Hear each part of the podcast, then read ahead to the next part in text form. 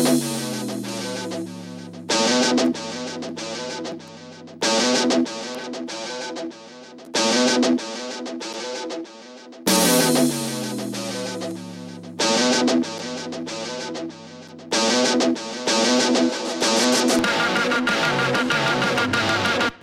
right. Well, I am very, very pleased today to have a guest, and I have not had guests in a while on the Inclusive Activism podcast because the world has been very.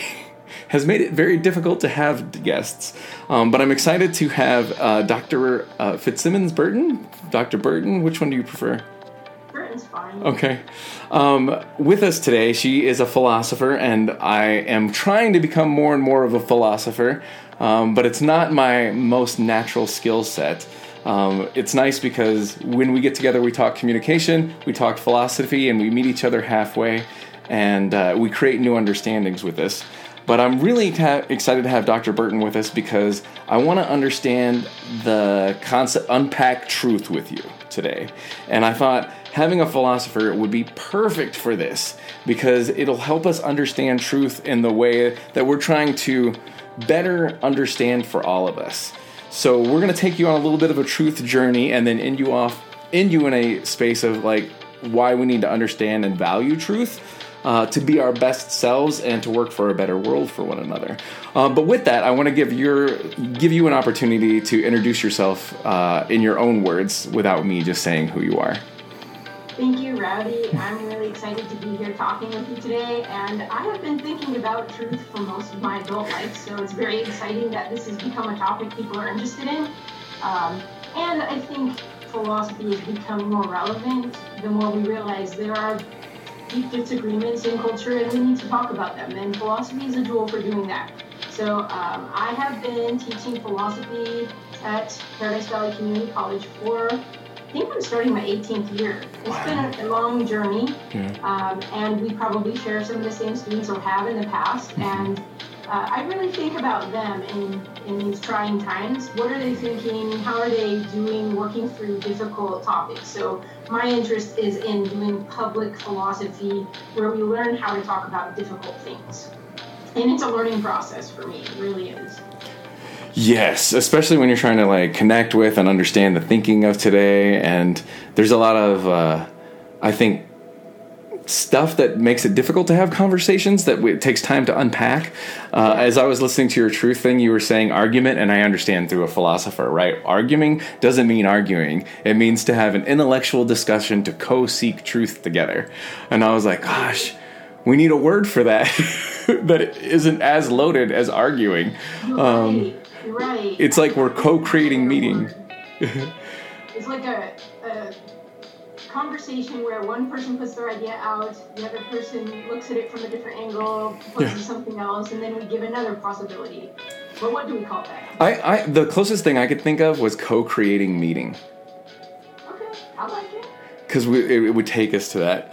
Um, so with this, we have to unpack truth. So um, let's let's dig into the idea of truth and like what do we see and understand truth as. So given that you're the philosopher, I'm going to let you go first on this truth idea, and then I will unpack it from how I understand it from a communication philosophy, uh, from a communication uh, viewpoint.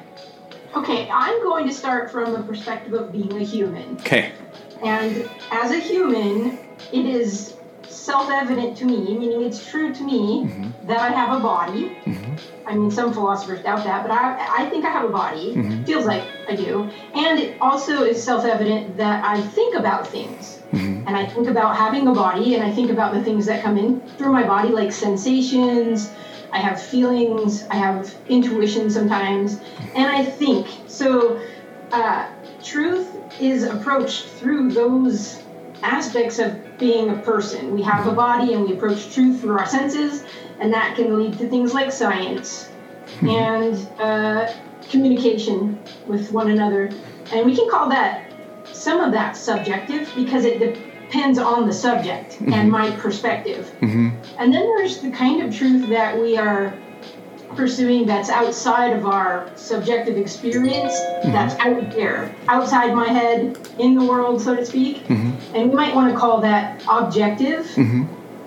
And we can get there through our senses, but we can also get there through reason, thinking about it. Mm-hmm. That's my hobby horse reason. I've spent a long time thinking about what is reason, what do other people think that is, but minimally, it's the laws of thought where we can identify and distinguish. Mhm. And we could make a lot of mistakes in doing that, but that's where we start. Mhm. I identified I have a body and I have a mind, and I distinguish it from other things. So I think truth begins there with us being a human, finding ourselves in the world and having to make sense of things in the world. Mm-hmm.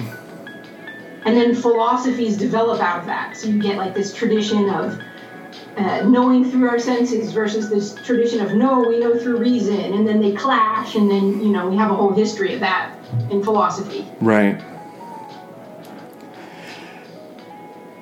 Did that spark any thoughts? Do you want to add? Yeah, yeah. Well, for me, again, from a communication standpoint, we have to have some agreed truth to even start talking. Otherwise, we're just blah blah blah blah. blah. We're baby talking at each other, and there's no sense making, right? Um, so it's hard because in communication, we can make really strong arguments for subjective truths. We can go very, very far into talking about how just how we talk about things makes truths be. Uh, the problem that I've noticed is that there's a limit to that, and so I think uh, part of the reason I wanted to talk about this is because some things are just real, and some things are just true, and we might not like them, and we not be a big a fan, be a big fan of them, um, but we have to try to find collective truth ground as much as possible, especially with people we disagree with, if we're going to ever find some way forward. And so for me, it was getting a sense of what is this concept? How does this work? How do we arrive at those things? What is the subjective truth? What are like the limits of those things? How far can we take them? What are objective truths? Can is there a way to unbelieve in a, a true objective truth? And what would that do if we did? um, and kind of like getting a sense of that, and then um, like I, we have a sense of where we're hoping to end with, but um, we're kind of just like taking this thought train down a path. And so for me, uh, truth is just uh, something that um, I've heard this said really well, and it's one of the things that helps me see things um, more truly. Is that any truth you feel as though you had, you should hold on to it relatively loosely. Uh, so it's like holding sand, right? Like if you hold sand too tight, like it's just gone. If you hold sand too loose, you don't hold it at all. And so you have to hold your truths very carefully because we want to end up being more truthful, more right. And so if we think we if we're for sure about we know everything, we can never be open to learning anything new. And I think if we're open to learning things new, but then also give it that rigor of like, do I see this? Can I experience this? Can I believe this? Um, then I think we co create our reality, we co create truth better. And then I'm not needing to be right, but I'm willing to learn, and it helps us arrive at a place of better understanding. Yeah, I like that. I think we can give some examples Okay. of like subjective truth. Mm-hmm. I, I think subjective truth is the experiences that we carry around with us that we've interpreted in a certain way, but it's also connected to our senses. So I'll give you a funny example that I use with my students. Uh, it's true for me, you know, we always say it like that. It's true for me that onions are evil. Mm-hmm. And it's because I hate them. They taste gross to me. But it's true for other people that they're not, right? Mhm. So that's based on my taste and my body and my per- perception of things. Mm-hmm. But um, I couldn't do the same thing with, let's say, murder. Mhm. I'll use some extreme.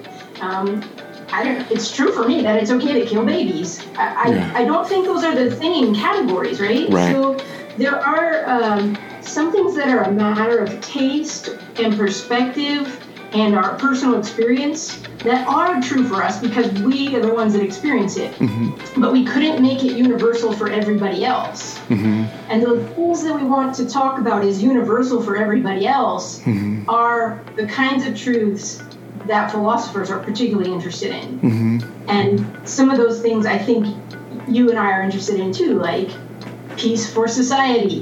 That would be a nice ideal. Justice is a really great ideal. So we would have to come to some understanding together about what a just society would look like. Mm-hmm. What is justice? That's where we need to just get outside of our own perspective and work together at an understanding of something that's uh, objective truth. And that's the thing that we are going to disagree with each other over, and it takes patience and time to work it out. Mm-hmm. But the good thing is, we don't start from scratch. We have a whole world history and people who have said, this is what justice is. No, this is what justice is. And we can look at what they've said and see why did they say that? Do I agree? Do we agree? Are there better options? Mm-hmm. And so that's how we work in philosophy towards an objective kind of truth.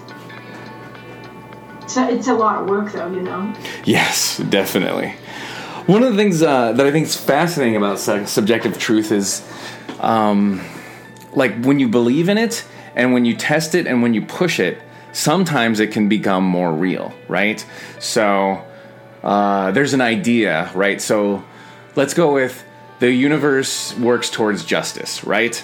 So I'm sure a lot of people could look at that and be like, I've got a lot of evidence that the universe doesn't seem to work towards justice, right?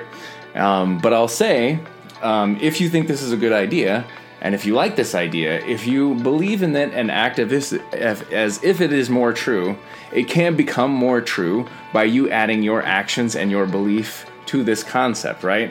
Because um, it adds one more person working toward this ideal, one more person uh, believing that's true. Like um, it gives uh, an example of that person's lived experience, and then also things that they've seen uh, with it be true. Um, so I'm curious, uh, what are some of the downsides of that of that way of thinking when you're looking at subjective truth? I here's what I see happening right now. There's a lot of disagreement in the world, and we don't have a an agreed upon method for attaining objective truth. Mm-hmm. We call it skepticism in philosophy. Mhm. Nobody could really know for sure. That throws us all back into our subjective understanding of things. And when we have our subjective understanding of things, it's really difficult to portray it to others as true for them. Mhm. And so it's almost like we're locked in this, uh, well, that's my belief and that's your belief, and we can't get beyond that. So if we could free ourselves, open ourselves to the possibility that there could be truth, Mhm. maybe nobody's landed on it yet, but it's possible, that frees us to searching for it together. And this is what Socrates was interested in. He wanted to know the truth about things like what is justice, what is beauty, what is the good life. He went around and asked people. Now, he might not be considered a, a very uh, nice guy today because he did publicly argue with people and showed them, well, if you say that's justice, that doesn't make any sense. Mhm. So it can't be true. Mhm. And then they got mad at him and, you know, he was persecuted for that. But I think he was showing a method that we could benefit from where we go, all right, well, let me personally try that on for size and see if I could think about any objections, possible objections, or counter arguments, you know, to see why that might not work. Mm-hmm. And if I can't find any, perhaps I should adopt it. Mm-hmm. Perhaps it is true. And you have to continue the search. Socrates did this his whole life. Mm-hmm. So I, I do this. I talk to people I disagree with, and I mm-hmm. say, I kind of think this. What do you think? And they give me a different perspective, and I go, huh, I never thought of that before. Maybe I need to revise what I think is true. Gotcha.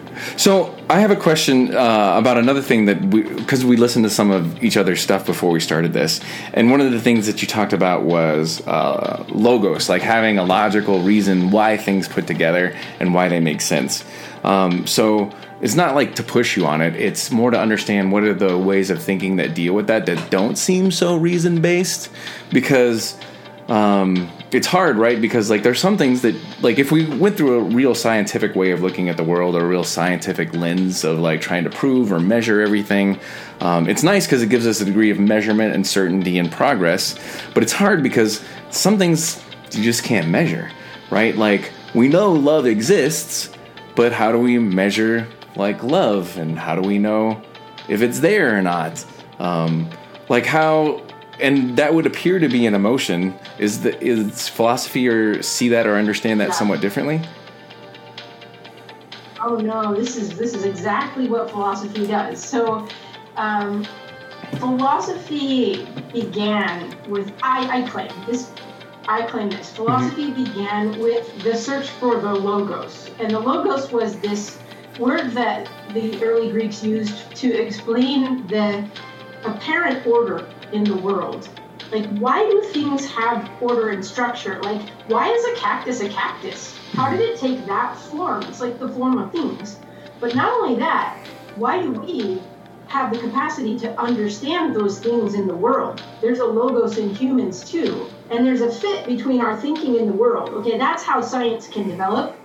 But as uh, science and philosophy kind of uh, become separate disciplines over time, particularly in the modern world. Mm-hmm. Um, science claims the mantle of rationality, and they equate measuring and science with and the scientific method with reason. Mm-hmm. Now that's not what those early philosophers first had in mind exactly. Mm-hmm. It was a little bit more metaphysical. It was more like, no, there might be something behind what we see with our eyes, a greater reality than what we can just measure. So, philosophy, until recently, has been in the job of talking about metaphysics what is real, what is ultimate reality like.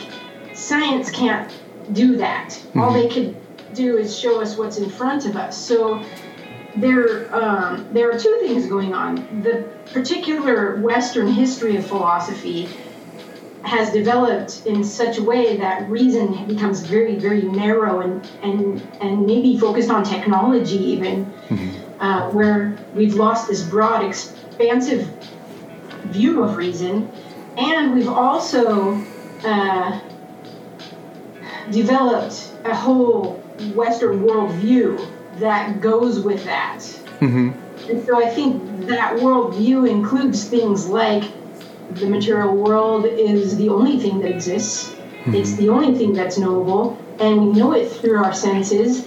Things like emotions, maybe we can, you know, narrow those down to chemical reactions in the brain. Mm-hmm. And humans are just physical artifacts that, you know, are here by natural um, processes. Mm-hmm.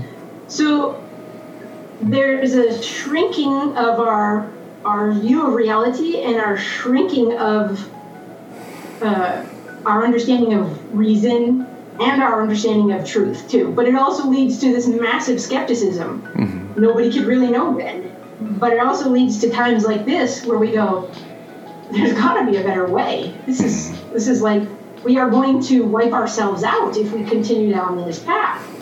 So it's it's a matter of history, a matter of following ideas through, but also a, a wonderful time for rethinking our history. Yeah, I would agree that it's funny that you're stumbling onto some of these things because I feel like internally sometimes I'm getting sometimes a little bit further and further out there with things that I'm thinking or positing because um, I'm looking into metaphysics and like science and other ways of like um, seeing and viewing the world. I'm looking at like um, Eastern religions and how they see and perceive things and how they talk about like things like time and space. Um, and uh, there, I heard I, I, have to look into this more, but I've heard that there's a mathematician that can do a proof for if you're if the, if you look at out like at the universe that somehow that that proof makes it so you look all the way back at you and so I've been wondering uh, within myself, especially now that I'm teaching interpersonal communication because it has to deal with the self so much, if uh, maybe that the things that we're hating in other people so much are stuff that we just don't like to see in ourselves. And um, rather than do the deep work of healing the inside of us, we just attack the outside of us. Um, and then that's bringing all these like horrible manifestations to to light. Like you know, like, I wonder if that's like, I think maybe sick thinking, sick acting could cause like illness within the self too. Again, I have no rational way of proving it, but I wonder like with I mean, I know there's things that we're doing that probably makes cancer more prevalent, but I also wonder if like the way we're thinking and being doesn't have something to do with that too. For sure. I think if we create systems of belief, I'll call them, mm-hmm. that are not true, then we will be living a life that is not producing a, a, kind of meaning that we need. So mm-hmm. truth and meaning are connected. And when our lives are not meaningful, like we feel like we're, uh, there's this myth of Sisyphus in, in the history of philosophy that mm-hmm. Sisyphus is confined to pushing a rock up the hill and then every day it rolls back down and he does this. It's a kind of meaningless task. Yeah. And if we don't have a proper perspective on reality, then our lives kind of become that. And we will look for meaning somewhere and we'll find it in, in weird places, I'll just say. Mm-hmm. We do. We find it in, in places that maybe are harmful to ourselves. Mm-hmm. Well, with that, I want to kind of like look at objective truth, right? Um, and we'll start with pretty easy things, right?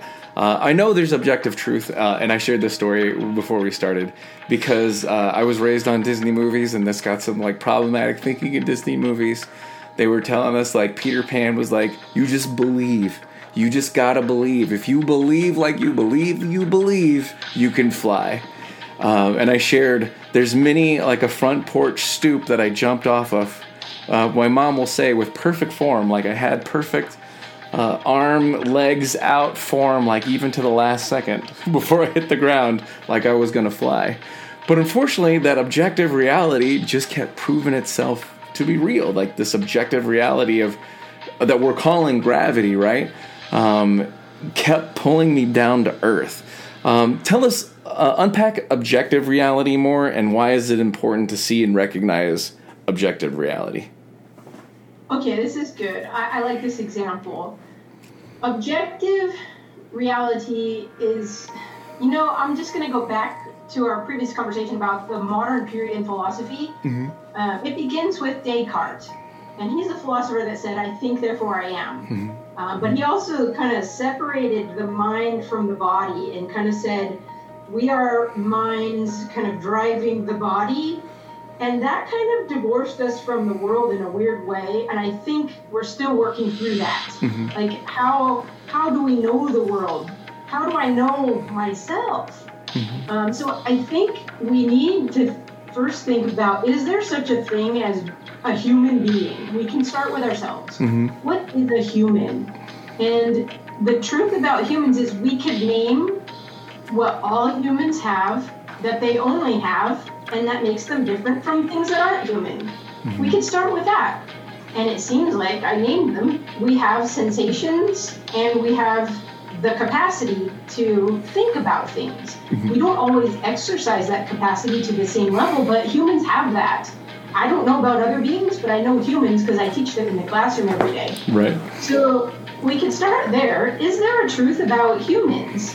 And if we can't know that, then I think we're really in trouble because how do we go outside of ourselves to know what else is out there? Mm-hmm. So I would start with what's the truth about humans? Can we know some things about humans? Mm-hmm. Like, are we finite? Do we think one thought after another? Seems like we do. Mm-hmm. And that would lead us to other questions like if I'm finite, what does that mean about reality? Did I have a beginning? Is there something else that doesn't have a beginning? Do all things have a beginning? This is kind of how philosophy starts, right? Mm-hmm. Is there something out there that's forever, mm-hmm. eternal? And what are the logical implications? So, this is how philosophy works. We go, all right, we're here, we're thinking, what's the most basic thing we can think about? Mm-hmm. Existence and existence is either always or not always. Mm-hmm. Is there something that's always? Now, in my philosophy class, I give an argument that there is, mm-hmm. but and I would say that's a truth that we could know. It's the most basic truth that we could know, but you know, it takes some back and forth with the students. Right. Never met we agree upon, but yeah, I think that's that's how we start. Um, but I think the modern period of philosophy is confused because we confused the methods for how we get truth. Mm-hmm. knowing the truth about ultimate reality is not the same as knowing scientific stuff Mm-hmm. necessarily or interpersonal stuff. Yeah. So that that's a more basic question that we need to settle is what's our method for knowing truth? Even if there was truth, do we have the right approach to it? Right. Like kind of uh, defining the terms of engagement and how do we do this? Yeah, exactly. Yeah, one of the things we talked about before we started recording was um, when I was listening to Dr. Burton's uh, talk on truth, uh, she was talking within the philosophical realm about the concept of argument, right? And I understand that when philosophers talk about argument, they don't mean yelling and screaming at each other. They mean like to test things and try to build things together. Um, but I was noting that in our current vernacular, argument it has troublesome words that sit around it when we try to understand it, and um, we're trying to find new ways to define argument rather than you're right, I'm wrong, um, that it's a conflict, that it's bad, that it's difficult. Um, more so, uh, we were saying that maybe like co-creating meaning is a way to like view this, uh, where both people are respected and I think seen, and then also recognizes, you know, because I don't know that anybody has no truth to add to something, too. Um, Yeah. That experience has value and it needs to be respected as well. Um, but it's hard, hard because we, it seems like we just want to know everything without taking the time to understand things. I think you're right. And you know what? I I love this conversation about argument. Can I step back and, and give an illustration? Because Sure. I did write down an argument. Uh-huh. And an argument in philosophy is kind of a technical term. It Right. means premises that support the conclusion Mm-hmm. logically. And it's something you could write down and it has a certain form. And the premises are aiming for truth. Mhm. So if the two premises, I'm going to use two, but you can have more than 2 If the two premises are in good form and they are true, they will logically support the conclusion so that the conclusion is true. hmm So in philosophy, an argument is how you support your truth claim. And I'm going to give you what I wrote down. Um, I wrote this down because of the topic mm-hmm. that we are interested in together. Mm-hmm. And uh, it's about truth and justice. Mm-hmm. So here's my major premise. So here's an illustration of an argument. Major premise. If there is no truth, objective truth, then there can be no justice in society. Okay, that's my premise. And we can say, is that true or not? We can test it, right? The next premise is if there is no justice, then there can be no peace. Mm-hmm. Minor premise. Mm-hmm. Now, those two, when you combine them, gives you the conclusion if there's no truth, then there could be no peace in society. Mm-hmm. So, this is an example of an argument, and it's also an illustration of why truth is important for what we do. We want peace. I want peace in society. You know why? Philosophy, you can do it in hard times like this, but it's done better when there's peace and tranquility Right. and quiet and, and the possibility of reflection. So, we do crisis philosophy. yes, and it doesn't work out really great. No, And it's hard too because I think uh, it's not okay to be wrong anymore. I know. I'm really sad about that. I wish we could celebrate being wrong. What? I didn't think that was right. Now I understand it better. Oh my gosh, I see the world more real now that I understand how wrong I was. Yeah. I wish we could should- celebrate that. We should like like give people stars for you wrong, Yes. right. Have you heard of um there's a subreddit of Change My Mind, I think it's called. Have you heard of this? I've heard of Change My Mind. I've seen memes about it. I've Yes. even created my own meme. Oh, did you really? Um, well, the good news is there's is a space that exists in the world where people are willing to. They're like, okay, here's how I see things. Here's how I understand things. I'm willing to be persuaded. I I don't think I'm sold on it, and I'm willing to look at other points of view. And it's this public forum, so of course you would like it, uh, that exists on Reddit just for people to share ideas and not be stuck into needing to be right. I love this. I need to be involved in this. Yes, you do. I think you would enjoy it. Sounds wonderful. To the nth See, degree. that is what is exciting about our day is we have this technology, and you can kind of be safe because you're a little bit anonymous. Yeah. Maybe. And you can you can try out ideas with perfect strangers. Yes. It's it's fun. I mean, this is public philosophy. Yes. So I wanted to ask you a little bit more about objective truths, like um, to widen out the the scope of things. Like, what do you see and understand as? Because uh, I want to unpack un, like objective truths that are more like in the gravity realm, uh, and then unpack idea of like universal human values because that's a little bit more meshy. What do you see as uh, some other objective truths? Well, let me let me qualify again something else. Okay. In philosophy, we really start with meaning. Okay. And I think this is where our conversations need to go to. You said this thing. What do you mean? And we're you and I do this all the time because Mhm. we have to understand, you know, students and so we say, what do you mean? And then when when they give us what they mean, or I give you what I mean, then you can go, is that true? Mm-hmm. And then the next level is, I want an argument for that. Mm-hmm. And then when you when you get to a truth, you go, huh, that's something I really have just begun to grasp. Now I want to understand it. Mhm. So that's the next level. Understanding is where you start to connect that truth with other truths and you get a bigger picture. Mhm. Uh, the Greek word for that is sunhime, and it's like connecting the dots. Mm-hmm. So you have these truths and you start to connect them into a system of truth. And then uh, then you can you can do wisdom after that. Wisdom's like how do I live this? Mm-hmm. Yeah. Uh, one more thing though, back to that level of, of knowing things. Mhm. In philosophy we talk about I don't know, two levels or I don't know, uh, probably probably and certainly. Mm-hmm. When I think of that. Mm-hmm. So some truths are held on loosely, like you said. Mm-hmm. It's probably true.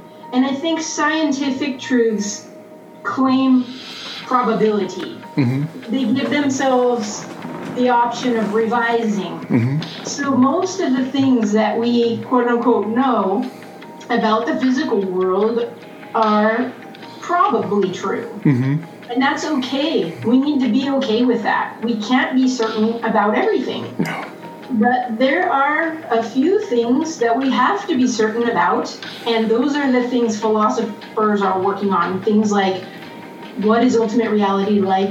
What is the good life? Mm-hmm. And am I living it? I mean, you don't want to be wrong about that because then you get to the end of life and you're like, oh, I just wasted the whole thing Yeah. and that's sad. So we want to know things like what is ultimate reality like? What is a human being?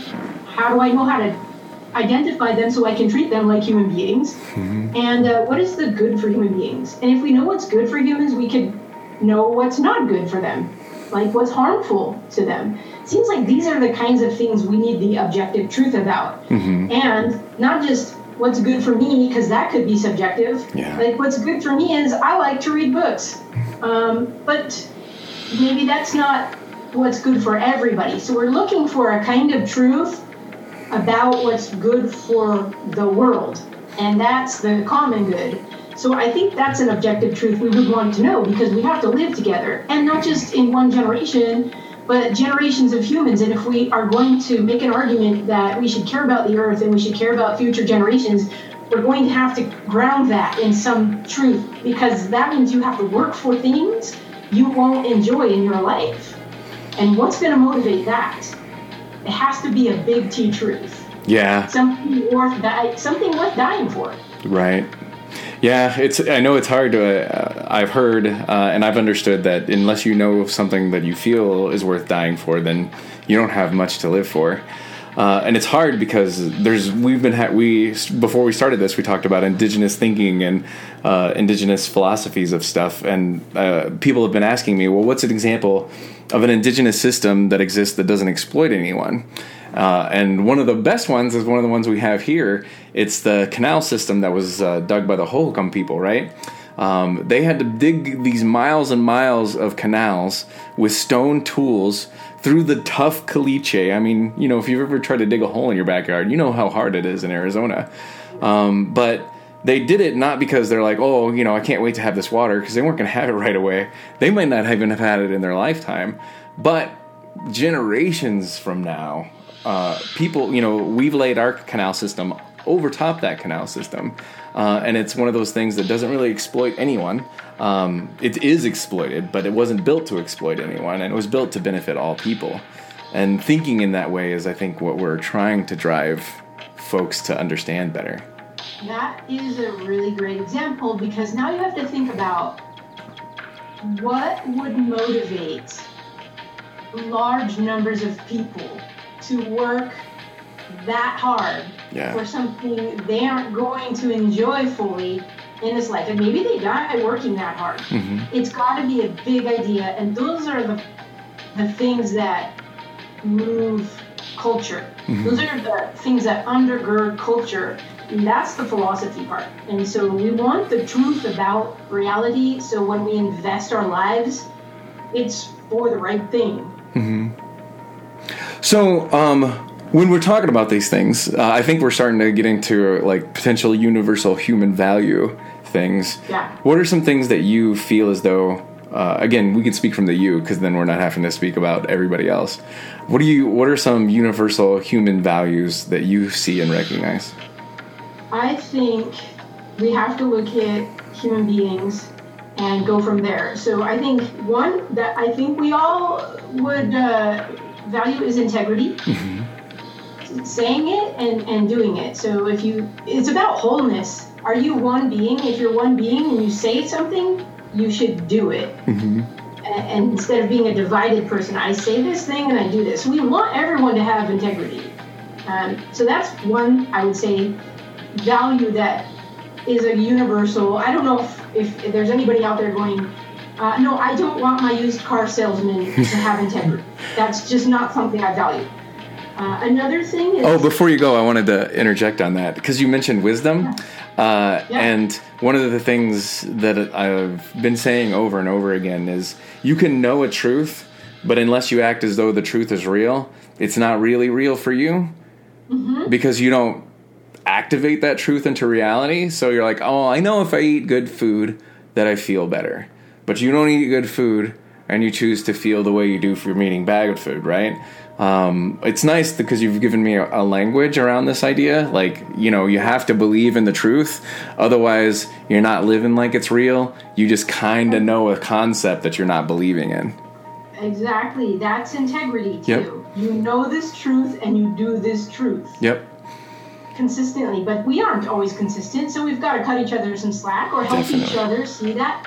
Um, that's why we need each other. Yeah. Um, but I think another thing that has economic import is work. Mhm. Work is a universal. Mhm. There's not a human being on the face of the planet that does not have to work in terms of expenditure of energy. And students are like, well, what about someone in a coma? Well, then nurses are doing extra work, machines are doing work, but that person still has, there's something that keeps them going, and we work. hmm It's a universal. Yeah. Um, another thing is authority. We're all under authority. We argue about authority, hmm but we're all born into the world. We're born ignorant. Someone has to teach us. Yeah. Already, that's authority. Parents teach kids. There's institutions of culture. This gets really big. Yeah. And we are currently arguing about those things, but it's one of those human things. We're we have authority and what's legitimate, what's not, those are the things we argue about. Human dignity, Yeah. what what is the root of human dignity? That's a universal. hmm Humans ought to be treated with dignity. Uh, human equality, we argue about those things. We, we don't want to say, oh, don't treat me like another human being. No, that's a universal. We want to be treated as a human. Yeah. and and all kinds of things come out of this is where the racism the gender uh, economic disparities all come into this conversation about what is a human Yeah. uh, i could keep going No, no, this is great. It's nice because I think we're getting ready to turn the corner and like why knowing and having to believe in these truths is so important. Um, it's hard because I, I, I think it's nice because part of what you said actually helps give away the end, right? Um, unless you can recognize and attempt to always be seeking like real capital T truth, you then potentially waste your life on these little t truths that aren't true and then you end up like me, right? You're trying to fly, but you keep eating dirt like over and over again. And nobody wants to live a life like that. It's hard because you can get news that will say, yes, you can fly. Uh, it's hard because you can get, um, you can surround yourself with people that will tell you you can fly. But deep down, we just know it's not true, right? Yeah. And that sense of unsettledness leads to, uh, I think, of the lack of that good life idea, right? Um, Yeah. how do you think we can live lives that help us seek truth better and recognize truth even when we don't like it? I think having these kinds of conversations is the beginning. You need to ask hard questions. We're all human. We have these questions. Like, what's the point? Why do I get out of bed every morning? We're humans. We have these questions. So we need to, A, at least pretend like truth is out there. Mm-hmm. And then we need to go look for it. It's not in my little world. If I don't know it, then I need to go looking for it. This is what Socrates did. He mm-hmm. started asking people, hey, you look like you know something. what is justice? You talk about justice. And then maybe he didn't find it, but he still believed it was possible to find, and he spent his life. And I'm going to tell you, if you read Plato's dialogues, which all have Socrates as the um, main character, I think he did find some truths. And I think Plato wrote those dialogues in such a way that we have to think it through for ourselves. He's not going to tell you straight up, here's the truth. Right. Because that process is very rewarding. Of trying to understand, and then when you get it, you're like, oh, I see it. Yeah. I'm not going to let this go. And so it does give us meaning, and we all need that. Uh, and so I would say it begins with this just us bringing the topic up. People become more conscious, more aware. They're like, huh, I never thought of that before. I'm going to think about it some more.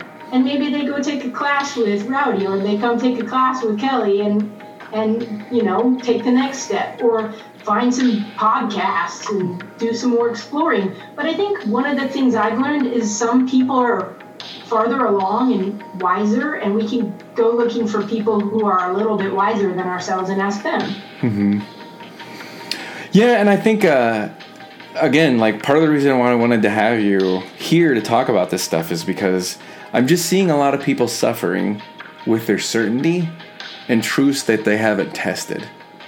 Yeah. And it's a problem, but nobody's really talking about it because when we see people suffering from the certainty of a truth they haven't tested, we just blame them. And it's hard because when we blame and judge other people, like I, I mean you you inherently know sometimes like when your ugliness comes up within you because you can feel it, right? Like judging and shaming people, like if you slow down, you know it doesn't feel good. Um, and it's hard because the more and more we do these things, the worse and worse everything becomes because we're not looking to have those arguments, like you said. Like we're not attempting to co create meaning with mutual understanding together. And everything feels like it falls apart because we're not willing to have those brave conversations. Um, and that's really what I was hoping to bring you on for is that we could talk about this and how could we see and sit with people that we disagree with and uh, and find like you know the realness in the experiences they're talking about, but then also be willing to be wrong about things uh, and be willing to learn from other folks too. So I'm really excited that we had the opportunity to do this. I'm coming up like to the end of like my podcast upload audio time. Um, but is there a final thought that you want to leave people with? I I think there's one more thing that you talked about in one of your uh, podcasts that I think is really important, and that is we need to give each other a s- sort of freedom to to express ourselves with one another. We can't just cancel each other or audit or call out or whatever. We need to give people some space to say what they think and be wrong and to have the freedom to come back and ask questions and uh, I think shouting each other down or canceling each other it terminates the conversation. And if we terminate it we can't help people change and we can't be changed. It's like you've got your beliefs i've got my beliefs and it is what it is and we don't grow. So i think freedom is really something that is important in right now where we're at and in this conversation we, we need to have. Yeah, I can't remember. You may remember. There was a philosopher that was like, all ideas need consideration because what if they're true? Is it Dewey? Yeah. Maybe. Um, well, because uh, one of the greatest tragedies I've ever heard is what if you were the only person that was right, but no one would listen to you? Um, Yeah. like granted it might hurt us to hear someone's potential like version of reality or truth but again in understanding it and understanding why they feel and think that way we better understand why they think and feel that way. And if they are wrong then we can better understand why they're wrong. And if they're right we can live more true lives. And that's okay. Exactly. there's no loss there Right. I think what people are worried about is some ideas are harmful, and they are. yes Um, but you can't get rid of like Nazism by canceling all the Nazis. The idea Right. is still there, and like you said, you have to fight ideas with ideas. Mhm. You fight bad ideas with good ideas, and then bad ideas will die. Mm-hmm. That's how bad ideas go away. And we can be mad as heck at bad ideas. We can like yell at bad ideas and everything. All the aggression, we just got to focus into those ideas and not people. Write out your best arguments. Yeah. Just put them out there. Yeah. Well, that thank you. I really appreciate you being here and you taking the time to talk through this with me. Um, just because I know I needed a little bit stronger philosophical background to uh, talk about these thoughts and ideas to share them with other folks. Um, so, with that, if this is something that you enjoyed, uh, how can they follow you, Kelly? Uh, if they're like, Kelly, you say interesting thoughts and ideas, where can I learn from you? Well, I am on YouTube. I have a YouTube channel under my name, Kelly Fitzsimmons Burton. And I have a website. It's called Retrieval Philosophy, but it's R E T P H I dot com. And I am on Facebook, but you've got to be a friend of a friend to find me. Right. It's kind of hard sometimes. But uh, yeah, we're having conversations, and I invite you to join me. Excellent, excellent. And with that, I invite you to slow down a little bit. Like realize you don't know everything and put ideas and thoughts to the test. And it's always okay to take a time out if you get upset or you're stressed. Like if someone seems to diminish your personhood and you're having emotions rising, you don't have to keep going. You can be like, I need some time to think about that. I think that's a perfectly rational thing to get to do. And we don't always have to win or lose every argument in that interaction. Having a wider sense of time and space, I think, would, would help to serve us. And I think that's part of what we got from the conversation.